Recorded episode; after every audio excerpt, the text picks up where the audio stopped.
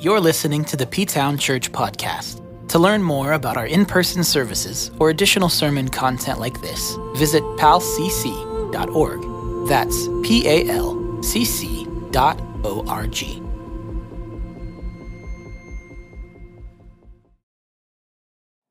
We've been talking about the significant sanctuary of Jesus this last few weeks. Jesus is serving us in the sanctuary that God provides. And just so we're clear, the sanctuary is a place that we can go to in our hearts and minds, in which we enter into the very presence of God washed by the blood of Christ into what's called the most holy place so that we can commune with Him. He can comfort us. And as we've said throughout this month, we receive His help, hope, and healing. Now, it's not a place, this is not a sanctuary, because it's not made by human hands. It is not here on earth in the sense that it is physically here, but it is here on earth in the sense that we can get there from here in our hearts and minds. It is eternal in nature. We can experience it from a perspective here in our hearts and our minds, but when Jesus Christ returns, we'll be able to experience it more fully.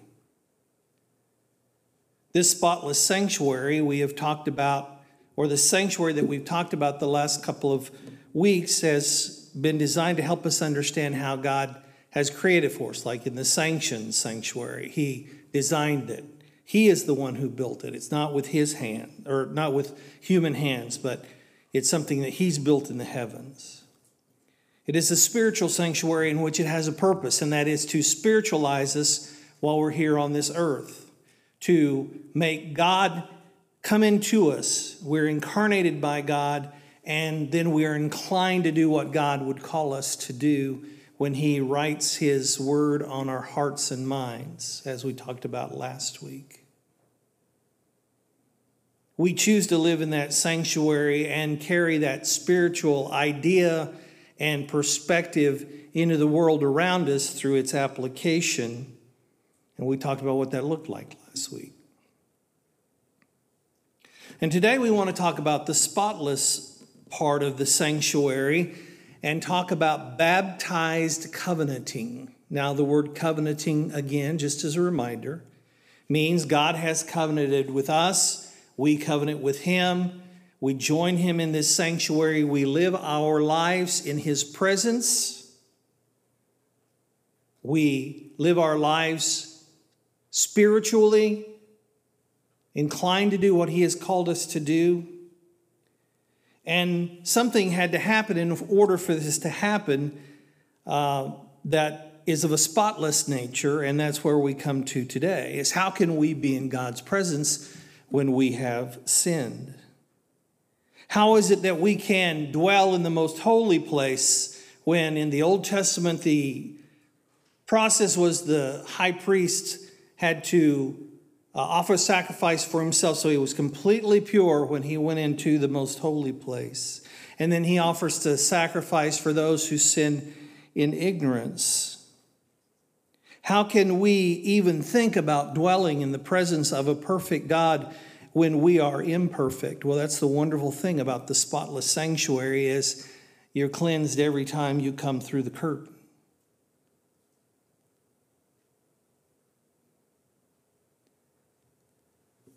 On Patrol Live is a television show that celebrated its 100th episode, just started last year, so a lot of people thought it wouldn't make it. I have to confess and admit, since we're going to confess and admit things today, I am an addict to OPL. You can ask my family, who I think collectively, with the exception of Isabella, who will sit there and watch it with me, the rest of my family hates it. So they'll tolerate it for a few minutes, and then I can always tell when Elizabeth gets the antsy. She says, "Is there anything else on? Have we any? Do we have anything recorded we could watch?" I don't know why I am so addicted to it in the sense that every time it's on, I want to see it. It's kind of the same thing over and over again, right? They're pulling people over, chasing people who are trying to run. They're going to places where people have uh, said there's something going on. But I've learned a lot of things from watching it. Like now I know what police look for when they want to make a traffic stop. They have little things that they look for that most of the time we don't even think about. Like, for instance, the light on your license plate. Your light has to be so bright that from uh, 50 feet, I think, in most states, they can read what the numbers are on the plate. And if you don't have a light on your license plate, they can turn they can pull you over. If you failure to signal, that would get most everybody. But if you failure to signal when you're changing lanes, they will pull you over. If you go over the middle line, either way, they will pull you over. This is my favorite is that if you turn into the center lane on a four lane highway, when you're turning right, they will pull you over because that's illegal. If you've ever been to Walmart, this is your pet peeve as well as mine. If you're coming out of Kroger, you don't own the middle lane when you're turning right. You are supposed to turn into the closest lane to you Stay in that lane until you could safely move over to the middle lane. I know you are going, you know that lane's going to be turning right later and you're going to have to get out of it, but you don't have the right to turn right into the center lane out of Kroger. I don't know if you're catching this, but it's a pet peeve of mine. You do that in most states, they'll pull you over. Now, I've also learned that they will pull people over because they think something else might be going on and they can use those as good excuses. When you are stopped, they will ask you for your identification. And when they get your name and your birth date and other information, they will run your information through their little computer or through dispatch to see if you have any wants or warrants associated with your name. And more often than not on this show, in most cases, the people they pull over for failing to put on their signal or waving going back in the lanes or doing any kind of traffic violation, more often than not, those people have a warrant on them or they have a want out on them. In most cases, that means they go to jail and if they have a warrant out on from a different jurisdiction, that jurisdiction can either say, yeah, hold them, we're going to come get them, or don't worry about it. Well, it's not that important. I don't know. I don't think so. But if I get stopped, and it probably won't happen because I never do anything wrong, I don't think that if they ran my name, that I would. I heard that over there, Pam. Uh, who said it? It was Roxanne? Right. I got to remember to look to this side over here. Now you've got my attention. I'm going to be preaching to the left hand, or the people on the right. See, the people on the right, Pam, I'm going to explain. The people on the right, they're the good ones. So that's your. When you go stand before God, make sure you're in the right side, okay? Just don't turn right out of Kroger into the middle lane. That's it. But I would hope that if I get stopped, if they ran my name, I wouldn't have a want or warrant on me. I should know, but let me explain as we get in the sermon, Sarah. I hope that my record is spotless so that my reputation as a good citizen will remain spotless. Because if I'm pulled over in Greenville or somewhere in Darke County and they have me on the side of the road and the drug dog's out and they have everything out on the side of the car, then my reputation might not be spotless. But what would happen if God ran wants and warrants on us from His computer system? Without doubt, your record would not be found spotless, nor your reputation unless And here's the most important thing you need to learn today unless you have someone daily expunging your record from all your wrongdoing. If we get pulled over at the wrong time, wrong place, without the right legal representative, we will end up in eternal jail. And hopefully, you know what that means. That's why it's so important for us to understand what Jesus does for us in this sanctuary. He serves us in the sanctioned sanctuary so that we can live spiritually. And when we choose to live according to the principles of God, because Jesus becomes our personal advocate, our personal lawyer.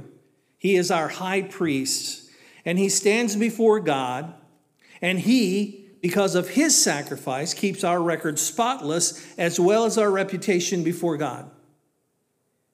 And if we reject Jesus' representation, we are left to defend ourselves and every lawless deed will, that spots our record in our life.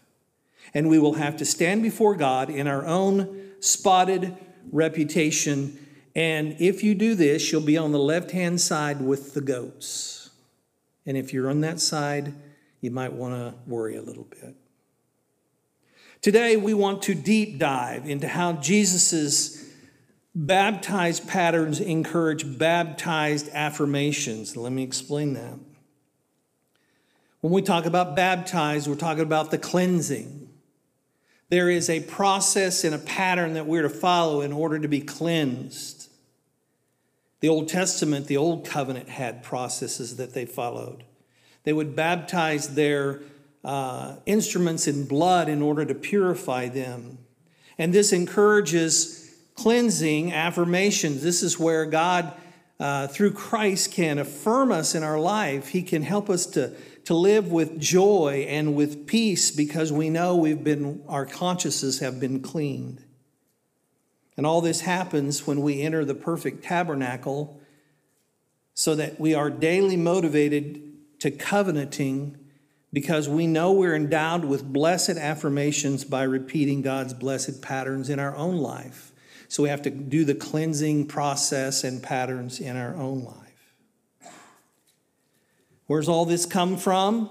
Well, Hebrews chapter 9 if you look there with me, we're going to look at verses 1 through 14. I know it's a lengthy verse, but uh, let me kind of explain how we break this down. We're comparing the Old Testament covenant with the New Testament covenant. We're comparing the high priest of the Old Testament to Jesus as the high priest in the New Covenant. This comparison shows the differing ways, patterns that were created by God to baptize us or to cleanse us from our sin and what results from those things?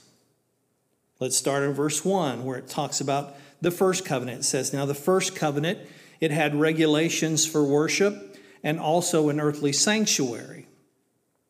A tabernacle was set up. In its first room were the lampstand and the table with the consecrated bread. This was called the holy place. Behind the second curtain was a room called the most holy place, which had the golden altar of incense and the gold covered ark of the covenant. This ark contained the gold jar of manna, and don't snicker, Matt, Aaron's staff that had budded, and the stone tablets of the covenant. You'll have to ask Matt about that story. It's a funny one. Above the ark were the cherubim of the glory overshadowing the atonement cover. But we cannot discuss these things in detail. You think, is there more detail than that? Yes, there's a lot more. When everything had been arranged like this, the priest entered regularly into the outer room to carry on their ministry, but only the high priest entered the inner room and entered into the inner room, and that only once a year and never, never without blood. Which he offered for himself and for the sins the people had committed in ignorance. The Holy Spirit, here we talk about the application, was showing by this that the way into the most holy place had not yet been disclosed as long as the first tabernacle was still functioning, which it is not now. This is an illustration for the present time, indicating that the gifts and sacrifices being offered were not able to clear, this is important, clear the conscience of the worshiper. They are only a matter of food and drink and various ceremonial washings, external regulations applying till the time of the new order. That's the old, here's the new. But when Christ came as high priest of the good things that are now already here, he's, re- he's reminding us here that he's already taken, this transition has already taken place. He went through the greater and more perfect tabernacle that is not made with human hands, the sanctioned sanctuary we've been talking about. That is to say, is not part of this creation. It's not in this world, but we can, we can um, access it through our hearts and our minds. It's not part of this world. He entered the most holy place once for all by his own blood, thus obtaining eternal redemption. The blood of the goats and bulls and the ashes of a heifer sprinkled on those who are ceremonially unclean sanctify them so that they were outwardly clean. The Old Testament, you could go and be outwardly clean. Now, you were taken care of just like you had a shower. You're outwardly clean, but didn't do anything for the inside or the heart.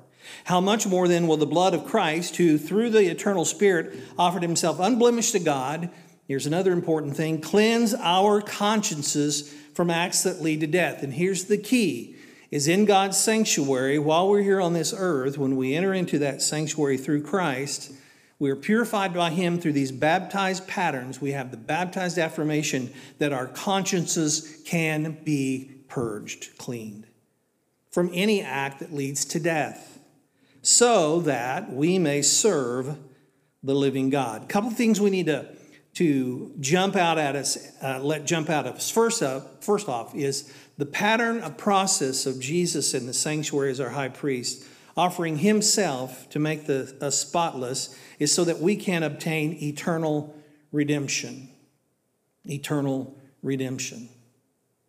Now, remember, and I've said this before, eternity doesn't begin when we get there, it's already started. Eternal redemption is the redemption that we receive now that will carry over into heaven, into the new place, the new world that God creates we have this eternal redemption. We, not, we start living it right now in our hearts and our minds. We obtain that as we allow the blood of Christ to cleanse us. The second thing that needs to jump out is that it cleanses our consciences from acts that lead to death. The point here is the wage of sin is what? The wage of sin is, everybody say it? Death.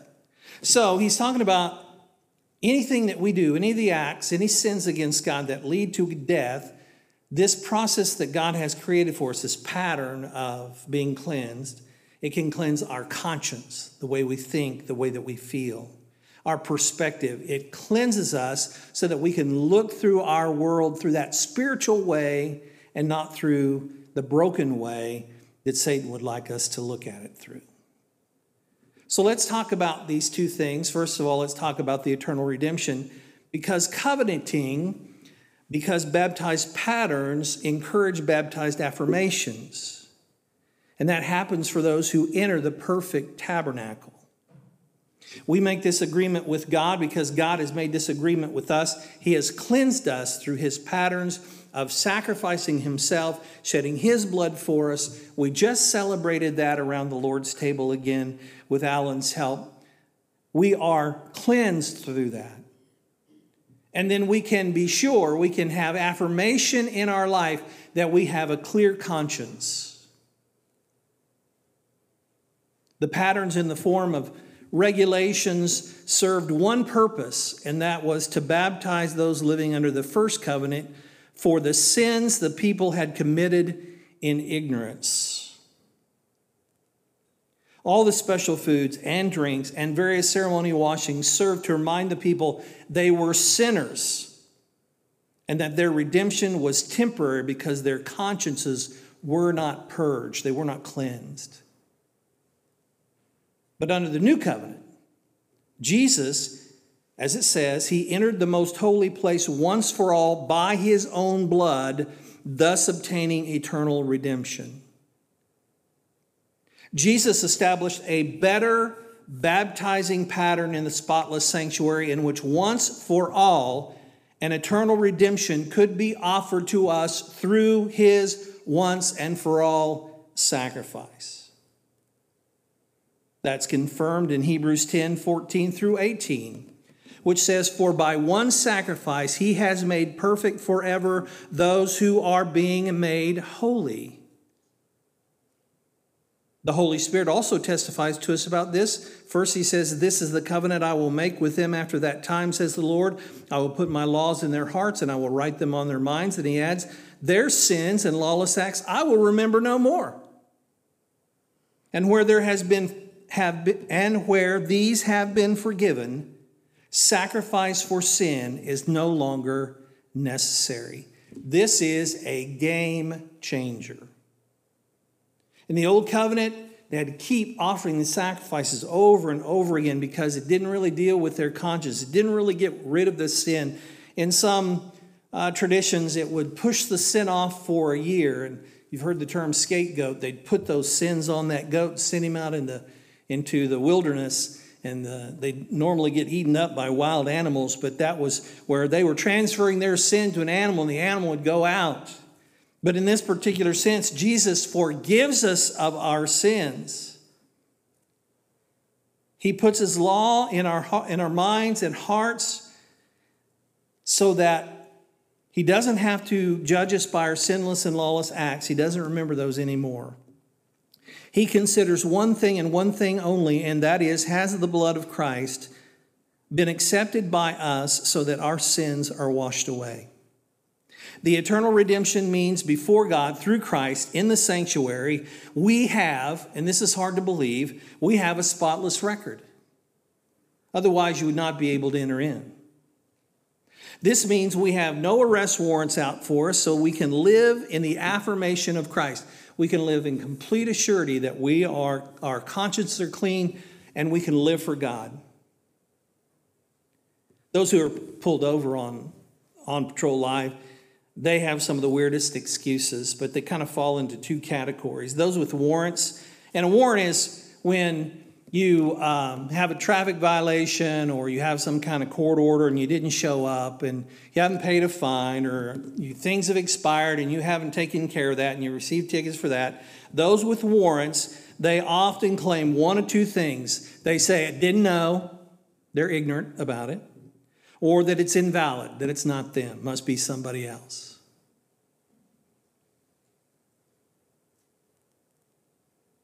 Not me. That can't be me. I, I was never there. Or they might act like, you know, with the in ignorance, they might act like, well, I, I don't know. I, maybe I forgot. I, it, surely not. It couldn't have happened to someone like me. Does that sound like you before God? God, I didn't know. I didn't know that bothered you. I, I, didn't know that that was against your law. I didn't know that that was a sin. I'm sorry, I, I didn't know. Or that doesn't apply to me. I, you know, I'm a, I'm a good person. I'm a good citizen. I, you can't, I can't have a record. I can't have a bad reputation because I'm so good. Doesn't apply. That's why in the baptized patterns of the New Testament, God tells us to do a couple things. He says, You got to believe what I'm telling you. You are a sinner, and only Jesus can save you, and you better confess that. You better admit it.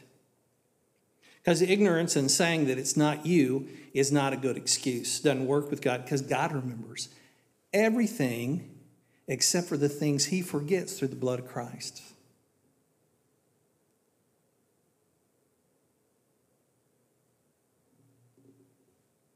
We must believe this offering God has given to us, this baptized pattern, which can give us these baptized affirmations where we can live.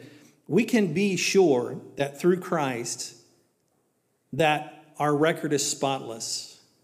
God's not after us from, for some crazy thing. And that's a, I wish I could go into that a little bit more the guilt and shame we sometimes feel associated with our own ignorance or thinking that it uh, doesn't apply to us, we still struggle with that guilt and shame that goes along with it.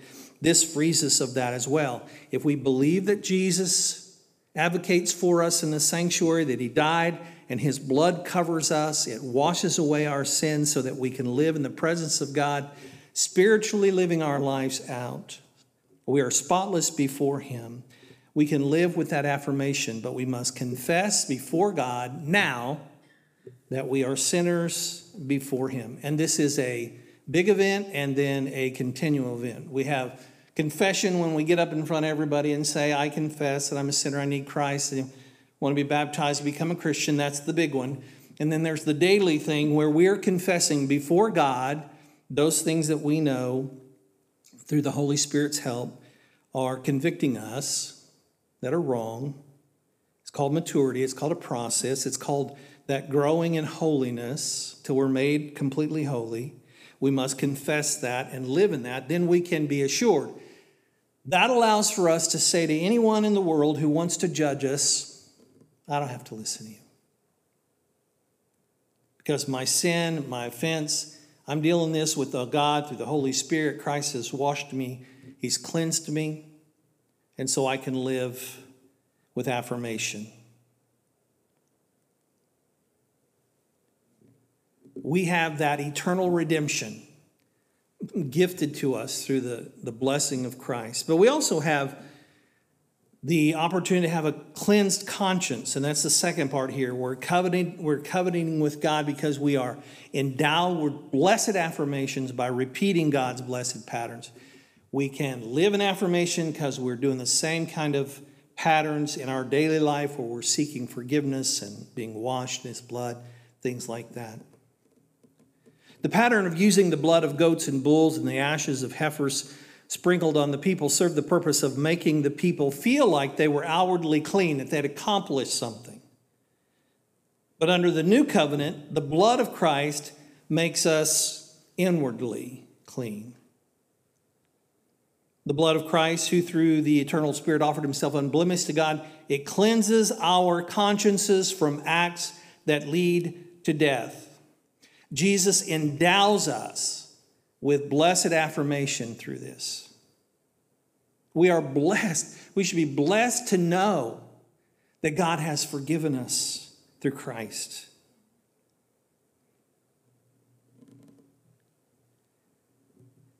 Jesus endows us with this blessed affirmation when we so we can enter the most holy place and live in God's presence. And remember, the whole thing about Hebrews and the deep dive we're doing is so that we can just understand one simple thing, and that is God loves you enough and He's done everything He possibly can to allow you to live in His presence, where you receive the help, hope, and healing you need to get through this stinking life.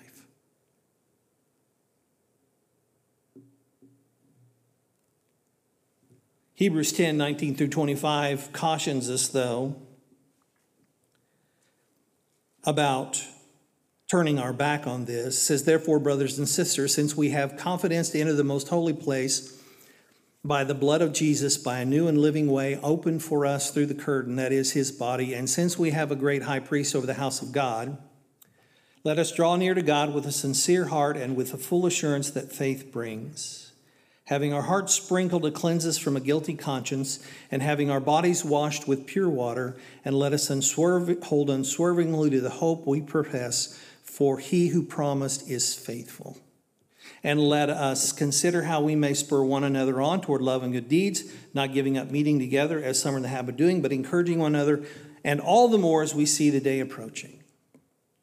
These are patterns. These are the baptized pattern God has for us. We're to draw near to Him. He's washing us clean. He sprinkles our heart so we can be sincere of heart. He cleanses our conscience. He washes our bodies with pure water so we can hold on to our faith that we have professed, the hope of our faith, because we know He who promises uh, faithful. And we can encourage one another, other believers, towards love and good deeds, and not give up meeting together because we need each other. We need to be together. We need encouragement. We need to remind each other of the blood sacrifice of Christ and the blessings of that. We need to worship God. We need to commune with Him. And we do all those things when we come together here on Sundays, but there's so many who are just giving up that habit of meeting together. Don't need it.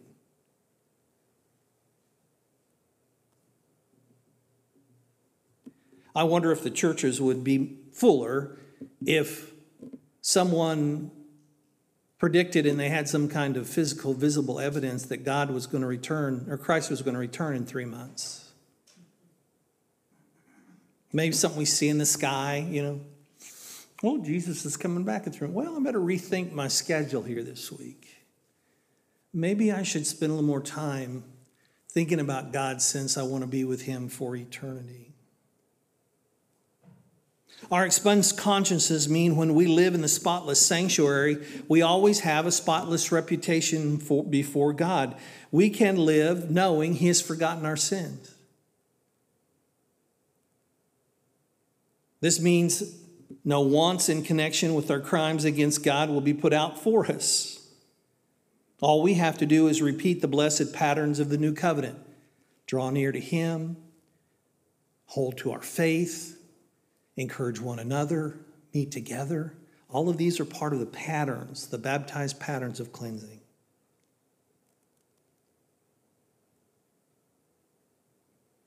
Some of the people they pull over on, on patrol live, they're wanted. There's a difference between a warrant and a want. A want normally has to do with you've been convicted. So if you're on the FBI's most wanted list, you're not on a good list.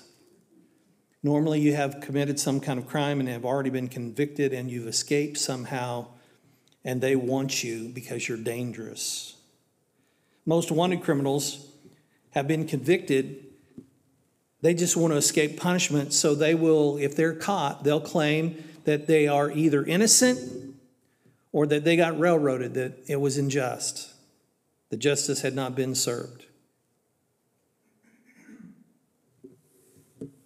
Well, that's not me. I didn't do that. Well, you're wanted, you're wanted in connection with this crime. It's right here. You were indicted for this. You were waiting trial for this. Well, I'm still innocent, and I knew I was going to get railroaded, so I just kind of I escaped. I wanted to leave. I didn't want to stand before the judge till I had to. What if we, what if we tried this with God?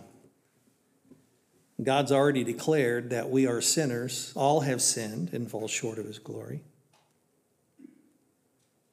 He said that you have already been indicted and convicted. You will stand before me in full judgment on Judgment Day, which comes when this world is over. Or you can repent and be baptized in the patterns of God's cleansing now and accept the fact that you've sinned, deal with it now. Deal with it right now with God. Throw yourself on the mercy of the court. Give your life over to Him. I will change my life and do whatever you ask me to do, Lord, and He will forgive you of your sins and cleanse you. And He will just want you for a different reason, not to punish you, but to bless you.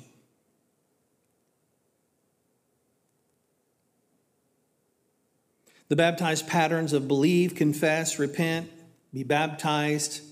We hear those since we were little kids. Hear, believe, repent, uh, confess, be baptized.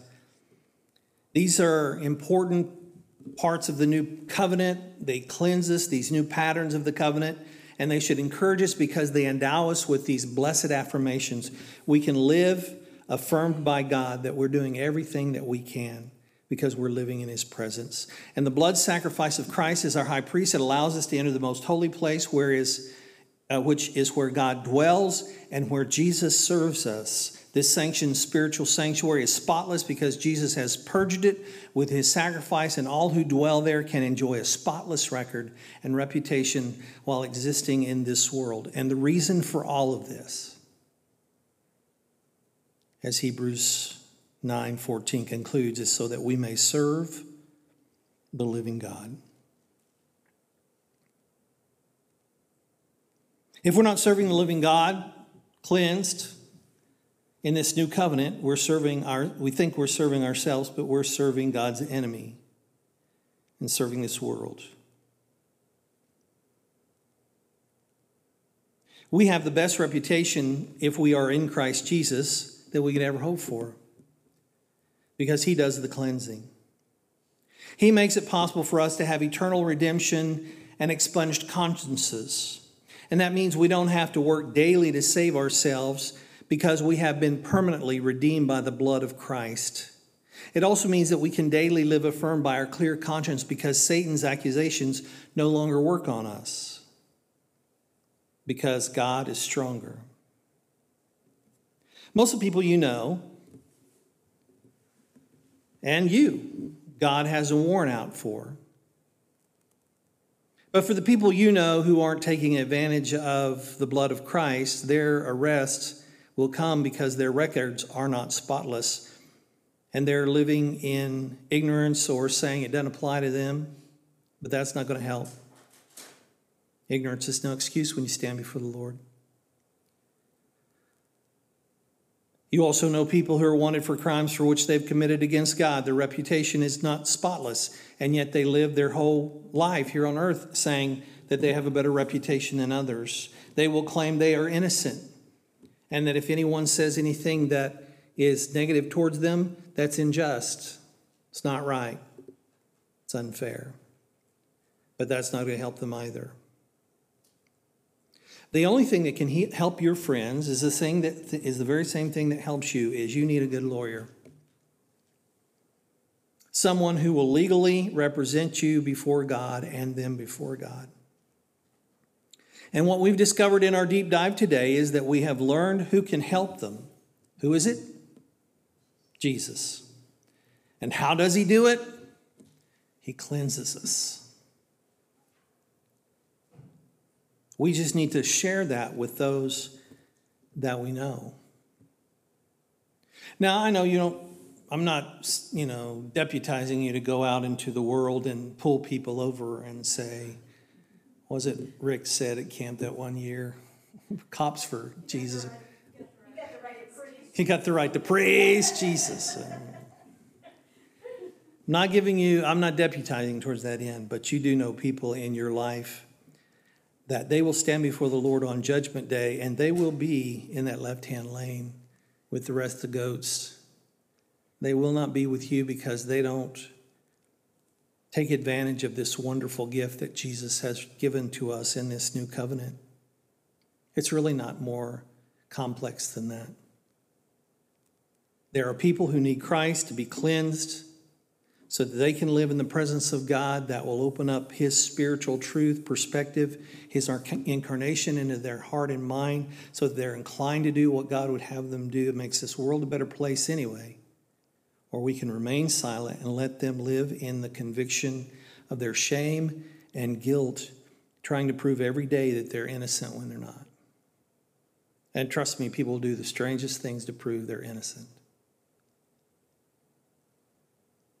Spotless sanctuary, you have access to it through Jesus Christ in the new covenant. He washes you pure and clean as you come through that curtain so that you can be there in God's presence and you can live your life there. Always looking to God for perspective, for your hope, for your power. Let's think about someone we can go out and tell this to this week. And let's take it to heart ourselves. Let's pray. Father, I'm so grateful for your word. And as we deep dive into Hebrews, I'm thankful that it reaffirms and it teaches us about these patterns, these baptized patterns that you have created to cleanse us from our sins. You've already done all the work. Your son Jesus has cosmically already done what he needed to do by dying on the cross once and for all. He took all of our sins on him. And all we need to do to have access to that forgiveness is to believe, confess, repent, be baptized, follow those patterns in our lives. Not to be afraid to come near you, knowing you've taken care of all these things. We don't have to be embarrassed, we don't have to be ashamed you already know our failures, you know our weaknesses, but if we come to you through Christ, we come spotless. And there we can receive your help, your hope, your healing, your direction, so that we can live our lives in affirmation, assurance, knowing that we're in you.